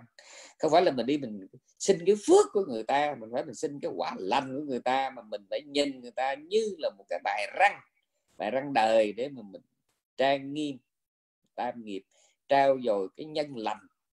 À, mình thờ Ngài Sibali, không phải là mình xin cái quả lành của Ngài như là một cái kiểu ăn mày để xin nhà giàu, mà mình phải là nhìn cảnh tượng của Ngài để mà này, nhớ cái hạnh hào sản của Ngài trong vô số kiếp. À, nhắc tới nhà An An là phải nhớ đến cái hạnh đa văn, cái hạnh một đời khao khát học Phật không biết mỏi mệt trong nhiều kiếp như vậy. Đấy. Nhớ đến Ngài Xá Lợi Phất là mình phải nói đến cái hạnh là thiết tha cầu pháp. Đấy. Nói đến Đức Phật thì khỏi nói rồi, là mình phải nhớ đến là Ngài là cái người trao dồi tất cả hạnh lành. Đệ tử thì có người chuyên cái này chuyên cái kia, riêng Ngài thì cái gì cũng chuyên hết. Cho nên khi Ngài thành Phật rồi thì tất cả hạnh lành Ngài có đều ở top, ở đỉnh hết. Ví dụ như đó là đệ nhất tài lộc của ai thôi Đức Phật. Ngài Sibali lúc đi tu đúng thì Ngài coi như là Ngài rất nhiều tài lộc, nhưng mà có ai mà được như Đức Phật lúc mà Ngài còn là Bồ Tát kiếp chót tất đạt, mới vừa lọt lòng mẹ thì trong kinh nói đó, các vị nghe cái gì nó phong thần. Ngay cái ngày mà Bồ Tát vừa lọt lòng ở Lumbini đó, thì trong cái vương quốc mà Kapilavastu xuất hiện bốn cái hầm châu báu, mà mỗi một cái hầm như vậy đó, cái hầm mà cạn nhất là phải là hai cây số, cái hầm mà sâu nhất là mười lăm cây số sâu. Tức là ngày ngày cứ móc lên ngày xài một kiếp không hết, ngày xài đến ngày càng cho tùm lum nữa đó, không hết. Phước ngày nhiều như vậy. Và những cái lần mà trên đường du hóa sau khi Ngài thành Phật, những lần Ngài gặp khó đó, là Đế Thích ở trên trời đó, Ngọc Hoàng Thượng Đế phải cái lông ngai, cái kim ngai Đế Thích, cái bảo tọa Đế Thích phải nắm, vì biết Thế Tôn đang cần cái gì đó. Mỗi bữa ăn của Thế Tôn là chư thiên trong vô lượng vũ trụ tới cúng dường cái thiên phẩm, thiên vị cho Ngài, cho Ngài dùng. Dễ sợ như vậy đó. Phước lộc của Đức Phật kinh khủng như vậy. Nói với tài lộc không ai hơn Phật, nói đến trí tuệ không ai hơn Phật, nói đến kham nhẫn thiền định từ bi không ai hơn Phật. Vì sao vậy? Vì tất cả hạnh lành Phật đều tu hết, và tu ở cái mức thấp. Thấp là sao? Dám vì cái hạnh lành đó mà bỏ mạng thì gọi là thấp. Nhớ nha, chứ trong lâm trong trong room này cái nghe nó thấp thấp, mà biết thấp là sao? Thấp là đỉnh đó. Đấy. Thì các vị hỏi nó xin nói Ngài tu thấp là tu sao? Thấp là có nghĩa là Ngài dám bỏ mạng cho mỗi hạnh lành. Ví dụ như Ngài vì cái hạnh kham nhẫn, chém chết Ngài, Ngài vẫn nhẫn. Có một lần đấy, Ngài ngồi tu trong rừng, có cái ông vua đó ông tới, ông hỏi ông tu đi, ông tu cái gì? Ngài nói tu một chữ nhẫn thôi. Thì vua mới cho người chặt tay Ngài, hỏi còn nhẫn không? Ngài nói nhẫn không phải nằm ở tay. Chặt chân Ngài, hỏi còn nhẫn không? Ngài nói nhẫn không nằm ở chân. Đạp vô ngực Ngài, hỏi Ngài còn nhẫn không? Ngài nói nhẫn nằm trong, trong tâm, chứ không phải nằm ở ngoài, ngoài, ở ngoài, ngoài ngực. Khiếp như vậy rồi. Tức là Là, là giữ vững lập trường, quan điểm cách mạng cho đến cuối cùng, không hề thay đổi nha. Ừ. Ngài vì cái hạnh bố thí mà đến cái mạng cũng không tiếc. Có một lần đó Ngài làm một cái sư phụ dạy học cho cả trăm đệ tử trong rừng ấy. Giống như là ông ông ông ông, ông, ông, ông, ông gì của mình, ông Chu Văn An mà mà mà, mà mở lớp dạy trò vậy đó. Ừ, Ngài giống như vậy. Thì cái bữa đó Ngài với cái người đệ tử lớn, đệ tử trưởng tràng, trưởng lớp à. Hai thì trò đi vô trong rừng cũng uh, hái thuốc, hái thuốc. Thì đang đi này Ngài mới liếc xuống như cái hố, Ngài thấy có hố sâu à, cái vực cái cái vực chứ cái vực. Ngài thấy có một con cọp mẹ mà nó nó bị lọt dưới lâu lắm mà nó lên được. Mà lúc nó lọt xuống thì theo mình hiểu là nó lọt nó là nó có chữa. Rồi nó mới lọt xuống dưới đó thì nó mới sanh con luôn. Đó là lý do tại sao mà có cặp mẹ lẫn cặp con, chứ còn nếu mà mà mà mà nó đẻ trên đất thì nó đẻ trên đây chứ làm sao mà lọt lọt nguyên một family như vậy này. Thì Ngài liếc Ngài thấy đó, con cặp mẹ là gầy trơ xương rồi, mà cái đó cặp con này nó cứ rút vào cái vú mẹ mà còn cái gì nữa đâu mà bú, mà đem lên đem cách nào. Thì Ngài mới nói với đệ tử lớn, Ngài nói Ngài liếc Ngài thấy rồi Ngài quay mặt liền, quay mặt không cho đệ tử thấy. Ngài nói con về đi, con về trước đi nha, đừng có chờ thầy. Thì người học trò đi, thì người học trò đi rồi đó thì Ngài mới là từ ở trên cao Ngài nhảy xuống. Mà trong kinh nó lúc đó Ngài cần thành, là cho nên Ngài, cái trách nhiệm Ngài đối với chúng sinh nó y chang như mẹ với con, chứ không có cõi như mình. Mà nhảy về lỡ nhảy, thứ nhất là nhảy mà cho cọp ăn là thấy thua rồi, rồi nhảy sợ gãy chân, rồi nhảy, nhảy sợ bị thương, nhảy sợ đau. Ngài thì không, Ngài thì không. Cái lúc đó khi mà càng gần, lúc gần càng gần cái ngày thành Phật ấy, thì cái hùng tâm tráng trí dễ sợ lắm, dời non lấp biển chỉ là chuyện nhỏ. Đấy, càng gần ngày thành Phật làm toàn là chuyện khó, nhưng mà lại dễ làm, là lúc là cái tâm nó quá quá thuần tục, quá chín mùi rồi. Ngày nhảy xuống mà con cọp mẹ nó yếu đến mức mà nó chỉ dòm Ngài, nó liếm liếm thôi chứ nó không biết làm sao, nó yếu quá rồi. Thì Ngài mới lấy cái, cái, cái, một cái dăm gỗ, Ngài tự Ngài chọt vô cổ cho máu nó trào ra, để cho con cọp nó liếm, nó lấy sức. Rồi nhờ nó lấy sức vậy nó mới, nó mới ăn Ngài được. Đó.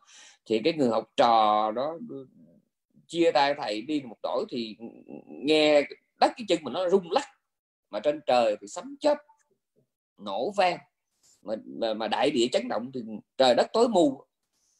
Thì người học trò đó bằng cái huệ căn của mình, học trò biết chuyện gì rồi. Tại giờ người hồi nãy hồi nãy sư phụ quay mặt không cho mình nhìn, nhưng mà người học trò đã kịp thời nhìn thấy cái, cái gì dưới hố.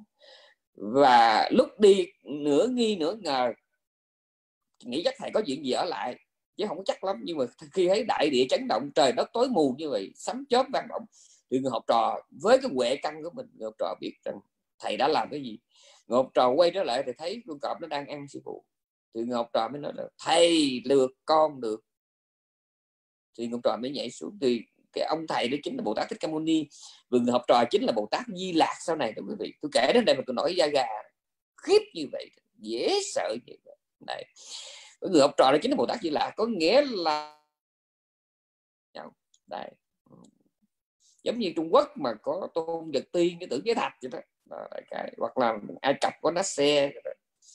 À, thì tôi đem so sánh với hai cặp kỹ Mỹ, tôi muốn nói là những tâm hồn lớn nó mới gặp nhau được. Đấy, thì coi như là là là là, là Bồ Tát là trong vô số kiếp để sanh ra, là cứ có dịp là tu, có dịp là tu. Và cái đặc điểm của Bồ Tát là gì? Thích tạo nhân lành nhưng gặp quả lành lòng chẳng màng, không muốn tạo quả ác nhưng khi gặp quả ác lòng chẳng sợ, chẳng sợ.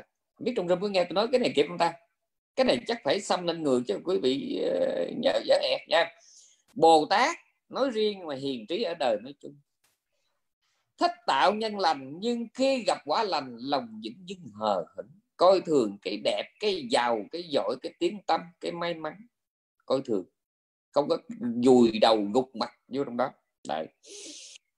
Còn cái kẻ mà mà mà thiếu trí đó, lười tạo nghiệp lành nhưng mà gặp quả lành thì đắm đuối đê mê, mà gặp quả ác thì kêu trời như bỗng, nước mắt đầy mặt, kêu trời như bỗng, gào la kêu khóc.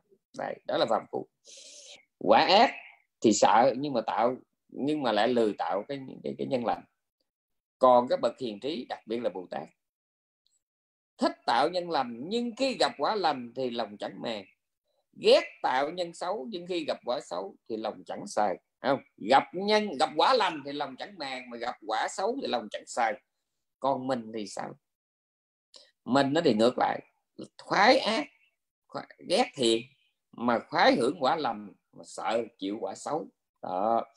Kể từ hôm nay sau bài giảng này, những người đã là tinh thông Phật pháp, tôi không dám nói, nhưng mà đặc biệt với những người sơ cơ, làm ơn nhớ dùm đời sống này của mình, hơi thở này của mình, tay chân mắt mũi này của mình chỉ là quả quá khứ thôi. Nhưng mà bằng dựa trên cái quả quá khứ này, mình có tạo nhân mới, thiện hay bất thiện đó là chuyện khác. Nhớ nha, tấm thân này chỉ là cái quả thiện quả ác đời trước mà mình có. Trong room thế nào cũng có người ngạc nhiên đó, tại sao cái thân này lại lại là cái quả ác. Thì tôi nói là có hai trường hợp. Có người cũng có tấm thân này nhưng mà họ chỉ chịu toàn là cái chuyện khổ không à. Nhớ nha. Ừ. Mắt của họ thấy toàn là cái, cái, cái, cái không muốn thấy, tai nghe toàn là âm thanh không muốn nghe. Mà trong room tôi sợ không hiểu nên tôi đành phải giải thích. Các vị biết có những cái gia đình mà có những người mà từ nhỏ là họ ở chỗ sống lao động, sống ổ chuột rồi, từ hồi nứt mắt ra là đã thấy ống cống, thấy ống rác, xác chó, xác mèo quăng ném tùm lum đấy.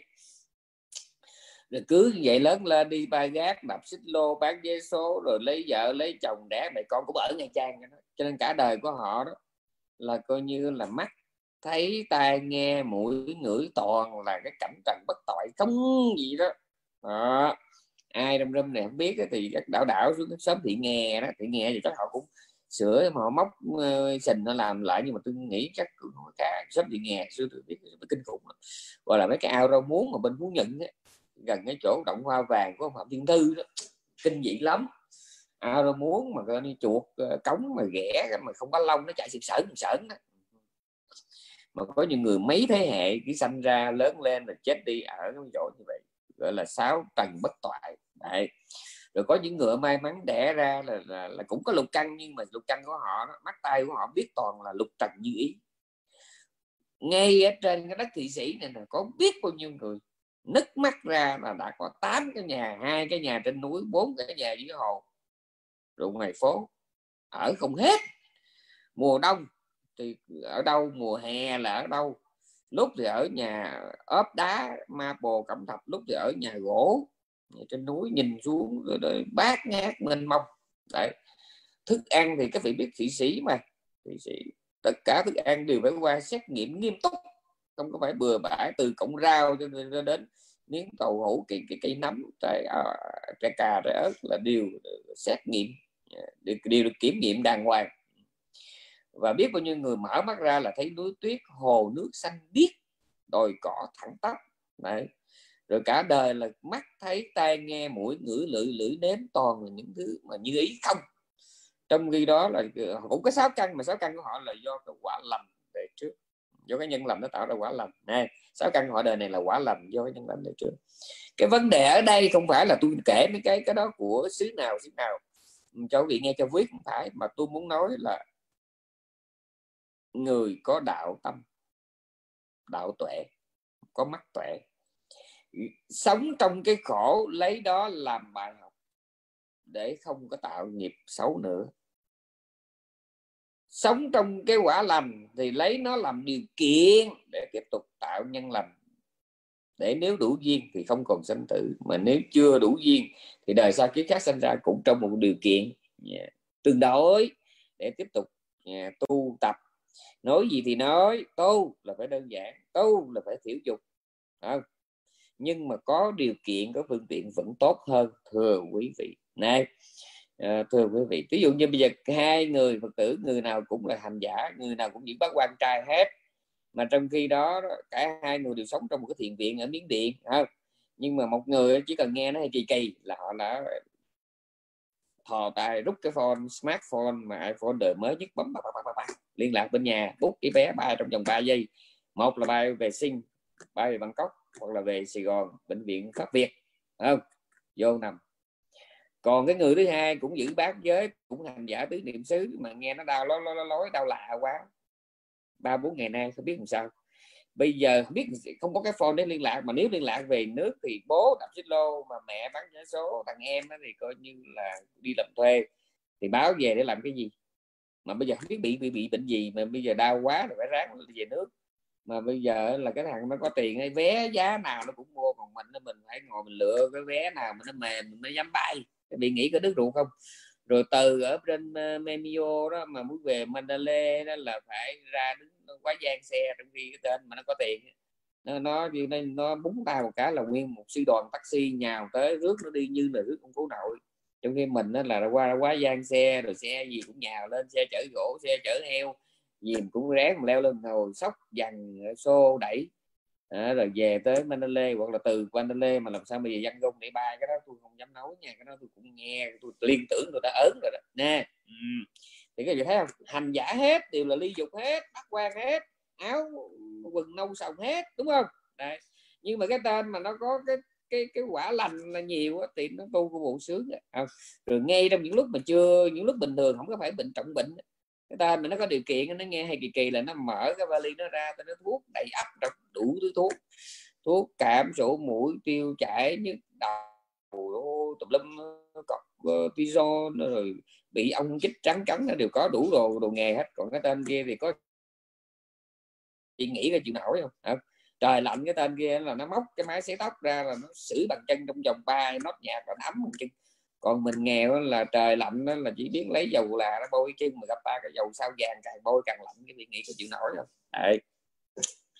Cho nên người tu không cần sướng, nhưng người tu phải có tâm lành để lấy đó làm điều kiện tiếp tục tu nữa, chứ không phải là tạo nhân lành để rồi sướng, không phải. Tôi nói một ngàn lần rồi, chúng sanh trong đời chia là mấy hạng sau đây. Thứ nhất, chỉ biết quẩn quanh bốn chữ thích, ghét, buồn, vui, bất kể thiện ác. À, chỉ quẩn quanh thích, ghét, buồn, vui, bất kể thiện ác. Cái hạng thứ hai cũng thích, cũng là quẩn quanh trong thích, ghét, buồn, vui, nhưng mà quan tâm tới thiện ác, làm lành lánh dữ để mà trốn khổ tìm vui. Cái hạng thứ ba mới là ghê. Hạng thứ ba đó là thấy thích, ghét, buồn, vui và cả thiện ác đều là vô ngã vô thường, đều là nhân sanh tử. Cho nên người này vẫn tiếp tục làm lành lánh dữ, nhưng không, không phải để trốn khổ tìm vui, mà là làm lành để vĩnh viễn không còn thiện ác buồn vui nữa. Như trong bài giảng ngày hôm qua và nhiều bài giảng khác tôi có nói, có hai người Việt Nam đang đi làm kiếm tiền trên hình thức giống nhau nhưng lý tưởng khác nhau. Một người đi làm kiếm tiền để trở thành đại gia ngay trên mảnh đất hình chữ S. Còn người thứ hai đi làm quăng quất cây bừa như tâu để kiếm tiền, hướng tới cái mục đích là định cư nước ngoài, tìm mọi cách là đẩy con cháu ra trước rồi mình đi sau. Cho nên cả hai người đều kiếm tiền, nhưng một tên nó kiếm tiền để ở lại quê hương làm đại gia, có một tên kiếm tiền để đi định cư ở nước khác. Thì hai cái người tu tập cũng như hai người làm phước lành cũng vậy, một người thì cầu quả nhân thiên, à, thì đó gọi là làm là kiếm tiền để định để mà tiếp tục ở lại với quê hương. Còn cái hạng thứ hai cũng làm lành lắm dữ nhưng mà cầu giải thoát, thì cái hạng này được gọi là kiếm tiền để mà định cư nước khác. Các vị nghe kịp chưa? Ừ. Hình thức giống nhau, hai tên tên nào cũng kiếm tiền hết, nhưng mà cái mình kề tay hỏi nhỏ thì hai tên, một tên đó là cái tên nào mà muốn làm đại gia mình nhìn biết liền là ăn rồi, là cứ thấy cách ảnh ảnh đầu tư, mua đất Đà Lạt, mua đất Nha Trang, mua đất trên đồi thông ở ngoài biển, rồi còn kiếm một miếng để mà về già ở đâu ở đâu, rồi thích chơi lan kiện, thích mua đồ cổ. Còn cái tên mình nó chuẩn bị nước ngoài, nó ngu gì nó mua mấy đồ y quái đó, không có ngu gì. Tất cả tiền ảnh kiếm được là ảnh đổi ra ngoại tệ hết, ảnh quy ra hộp xoàn, ảnh quy ra vàng hết, à, để đó để tìm cách ảnh tuồn đi bằng cách này cách khác, bằng cách đen cách đỏ gì cũng cần biết, ảnh tuồn ra nước ngoài hết. Đấy, mục đích ảnh không phải là ảnh ở lại với đất nước đó. Ừ. Ở đây cũng vậy, có những người hạng thứ nhất là là chỉ biết thích ghét buồn vui, không màng thì ngát. Hạng thứ hai tiếp tục quẩn quanh trong cái thích ghét buồn vui nhưng mà biết làm lành lánh dữ. Còn cái hạng thứ ba là không màng cái thích ghét buồn vui nhưng vẫn tiếp tục làm lành lánh dữ để không còn thiện ác buồn vui nữa. Đấy. Mà khi không có Đức Phật ra đời thì chúng sanh khá lắm là hạng hai thôi, khá lắm là hạng hai thôi, có nghĩa là trốn khổ tìm vui để mà tức là làm lành lánh dữ để trốn khổ tìm vui. Còn đa phần chúng sanh còn lại đó là thích ghét buồn vui mà bất kể thiện ác. Cái hạng này nó nhiều vô vô thiên lũng này, vô thiên lũng tức là là countless, vô số. Cho nên ấy, bữa bài giảng hôm nay tôi nói về chữ nhân và chữ quả là để nhắc một điều: người tu Phật cầu giải thoát, không cầu quả lành nhưng phải tài tạo nhân lành, không tạo nhân ác, nhưng khi gặp ác lòng không sợ không sợ đó. Còn người không biết đạo thì việc thiện thì lười làm, khoái làm việc ác, tới lúc nhận quả ác thì kêu trời. Đấy, đó là điểm khác biệt. Thứ hai, à, người không biết đạo thì muốn mình có một cái hiện tại sướng như tiên và muốn có một quá khứ như ông thánh.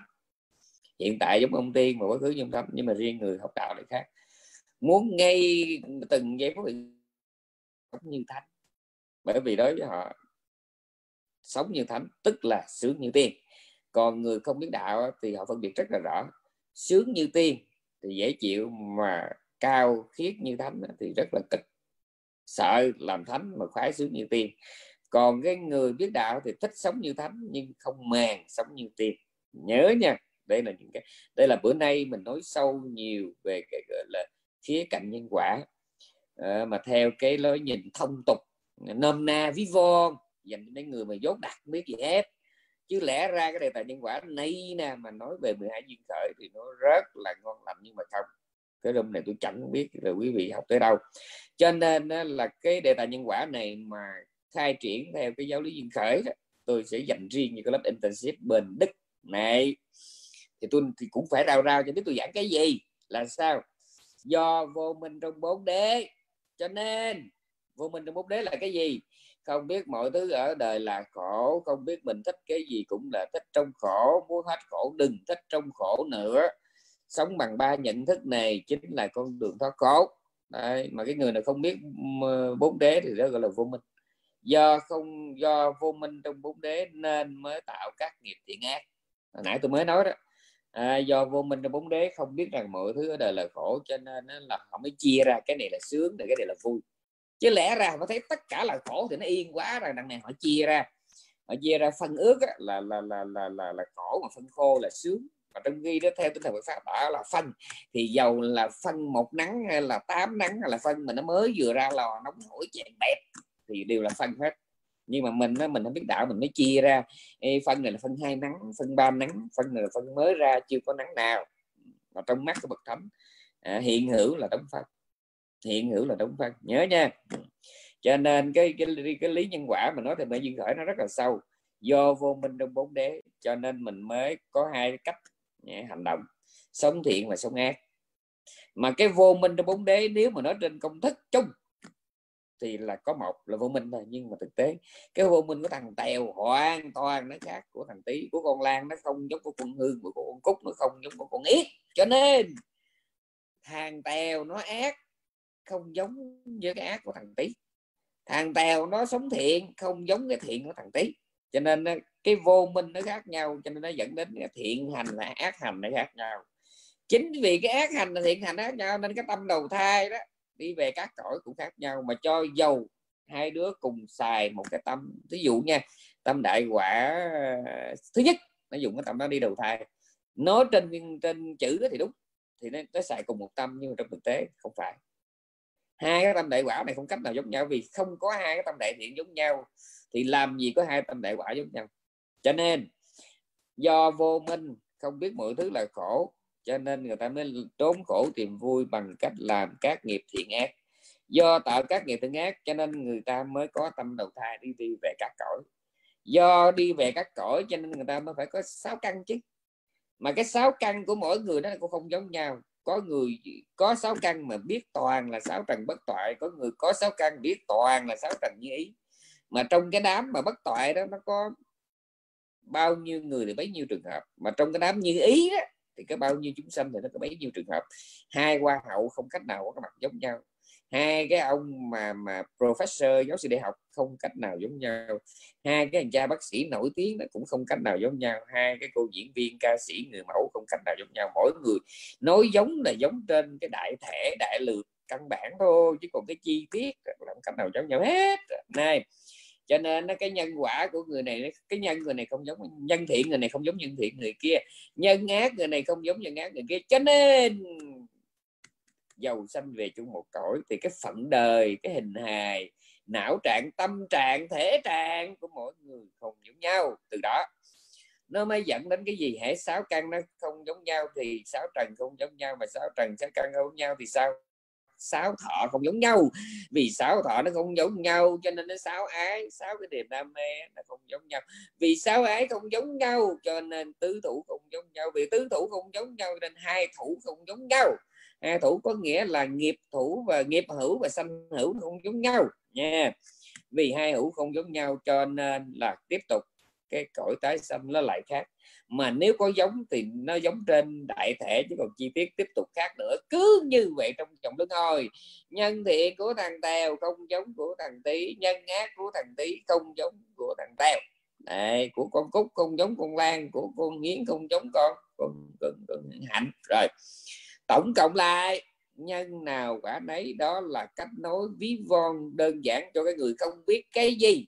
Chứ còn nếu nói chi tiết thì do khuynh hướng tâm lý, tiền nghiệp và môi trường sống, nó khiến cho chúng ta mỗi người có một cái kiểu nhân thiện khác nhau, nhân ác khác nhau, từ đó quả thiện khác nhau và quả ác giống nhau. Cái vấn đề lớn ở đây mà tôi muốn đặc biệt nhấn mạnh đó là đối với người biết đạo, trong mọi hoàn cảnh đang gặt hái quả lành thì hãy xem quả lành là điều kiện để tạo nhân lành. Đang hái cái quả xấu thì phải coi cái quả xấu đó lại tiếp tục là một cái điều kiện để tu tập. Còn người không biết tu thì sao? Quả lành không chịu tạo, chỉ tạo nhân lành không chịu tạo, tạo toàn là nhân xấu. Tới lúc chịu quả xấu thì kêu trời, mà lúc gặp quả lành thì chổng mông gục mặt vô đó mà hưởng. Tiếp tục xa đọa trầm luân nhớ. Ừ. Cho nên là tuần sau cái bài giảng mà cho lớp internship bên Đức, tôi sẽ nói về cái nhân quả mà theo cái hệ thống duyên khởi rất là sâu. Bởi vì sao tôi ngày hôm qua tôi có giảng trong lớp internship đó là tùy thuộc vào cái ác của mỗi người kiếp này mà mai mốt kiếp sau cái ác của mình nó, nó có một cái hình thái rất là đặc biệt, và tùy thuộc vào cái ác của mình mà mình có một cái, cái thiện không giống ai, và cũng tùy thuộc vào cái thiện của mình nó nó làm sao đó mà cái ác của mình cũng không giống ai. Cái ác và cái thiện của phàm phu nó hỗ trợ lẫn nhau, nó tương tác lẫn nhau nha các vị nha. Do cái ác của mình á, trên cái nền tảng của cái ác mang cái mạc là Toại Khanh, thì mai mốt nó sẽ tạo ra một cái thiện Toại Khanh, mà trên cái thiện Toại Khanh nó sẽ là cái nền cho một cái ác cũng mang cái mạc là Toại Khanh. Kể bây giờ tôi ví dụ nha, tôi là một hành giả, tôi thích tu thiền, nhưng mà cái tấm tôi ganh tị cực mạnh, xem chưa đó. Tôi thích tu thiền nhưng mà tại vì cái chính vì cái bản chất của tôi là ganh tị nặng lắm, cho nên tôi vô trong trong thiền viện á, tôi đi tu thiền mà thiền mà mình tu thiền tức là mình đang, đang hành hành hành thiện, đang sống lành mà. Nhưng mà trong suốt thời gian đó là bữa nào mà tôi thấy thiền sư vui vẻ với tôi thì tôi rất là hạnh phúc, mà bữa nào tôi thấy ông làm lơ tôi mà sao ông có vẻ ông hơi chăm sóc đặc biệt một cái hành giả khác là tôi khó chịu đi lắm. Các bạn thấy chưa? Rồi từ chỗ tôi khó chịu bắt đầu tôi bất mãn thiền sư, rồi tôi nói xấu bạn tu, rồi tùm lum hết. Các bạn thấy chưa? Đó, rồi tới lúc mà bây giờ bây giờ cũng bủn xỉn nè, tôi là người bủn xỉn.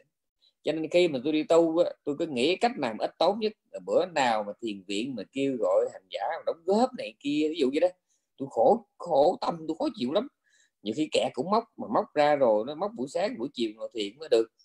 Trời ơi, nhớ ví dụ buổi sáng móc rồi nó khổ quá. Thì trời, thiền đã nên tiền là miễn phí, là tự nhiên giờ xin tiền để giúp cho hành giả nào đó um, có tiền máy bay về nước chữa bệnh rồi nó trời khổ quá khổ. Các vị hiểu không?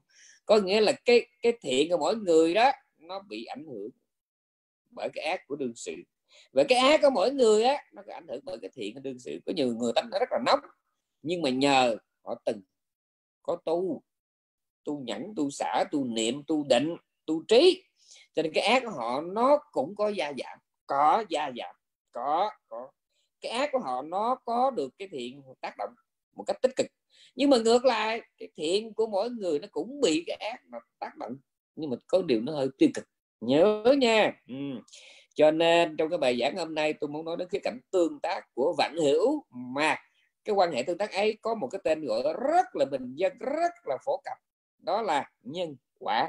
Ok, tôi mệt rồi. Chúc các vị một ngày vui, một đêm an lành nha. Hẹn các vị lệ ngày Chủ nhật uh, thứ hai tuần sau. Ok bạn. Dạ, cảm ơn sư. Cảm ơn sư. Chúng con chào sư. Dạ, kính chào sư. Rồi, à, kính thưa quý vị, nay xong bài pháp thoại của sư, lại một tuần lễ nữa mình lại có một bài pháp thoại à, làm hành trang cho mình trên con đường tu tập. À, nhưng cũng cảm ơn quý vị. Hôm nay à, internet nó hơi bị yếu một chút xíu, nhưng mà bài pháp rất chất lượng. à, Quý vị muốn nghe lại thì ngày mai có thể ở trên YouTube có bài pháp lại pháp, pháp thoại của à, của sư, hoặc là vào à, à, vào trong cái à, Kalama Phở Hoành Kiên. à, Nó là cái trang để, để, để tôi share nó ra cho bà con thấy luôn. Nó là cái trang à, nếu bà con vô cái uh, toại khanh chấm com á, thì sẽ thấy cái cái chữ Toại Khanh thì bấm vô đó. Rồi ở dưới này thì nó có cái cái chữ zoom nha. bấm vào đây rồi đó, tôi sẽ để nó, tất cả những cái đó ở ở trên cái cái trang này nha. Dạ, à, tất cả mọi chi tiết và mọi câu hỏi của, của quý vị cũng được trả lời ở trên đây. À, có dạ. những câu hỏi mà quý vị hỏi đó thì sư cũng có cả trả lời cho những cái Phật tử của như mọi nơi rồi đó. Quý vị vào đây quý vị sẽ thấy hết. À, xin cảm ơn quý vị.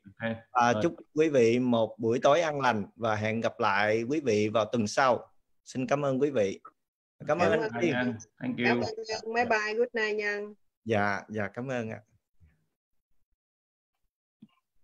Thank you Nhân. Dạ, xin chào quý vị.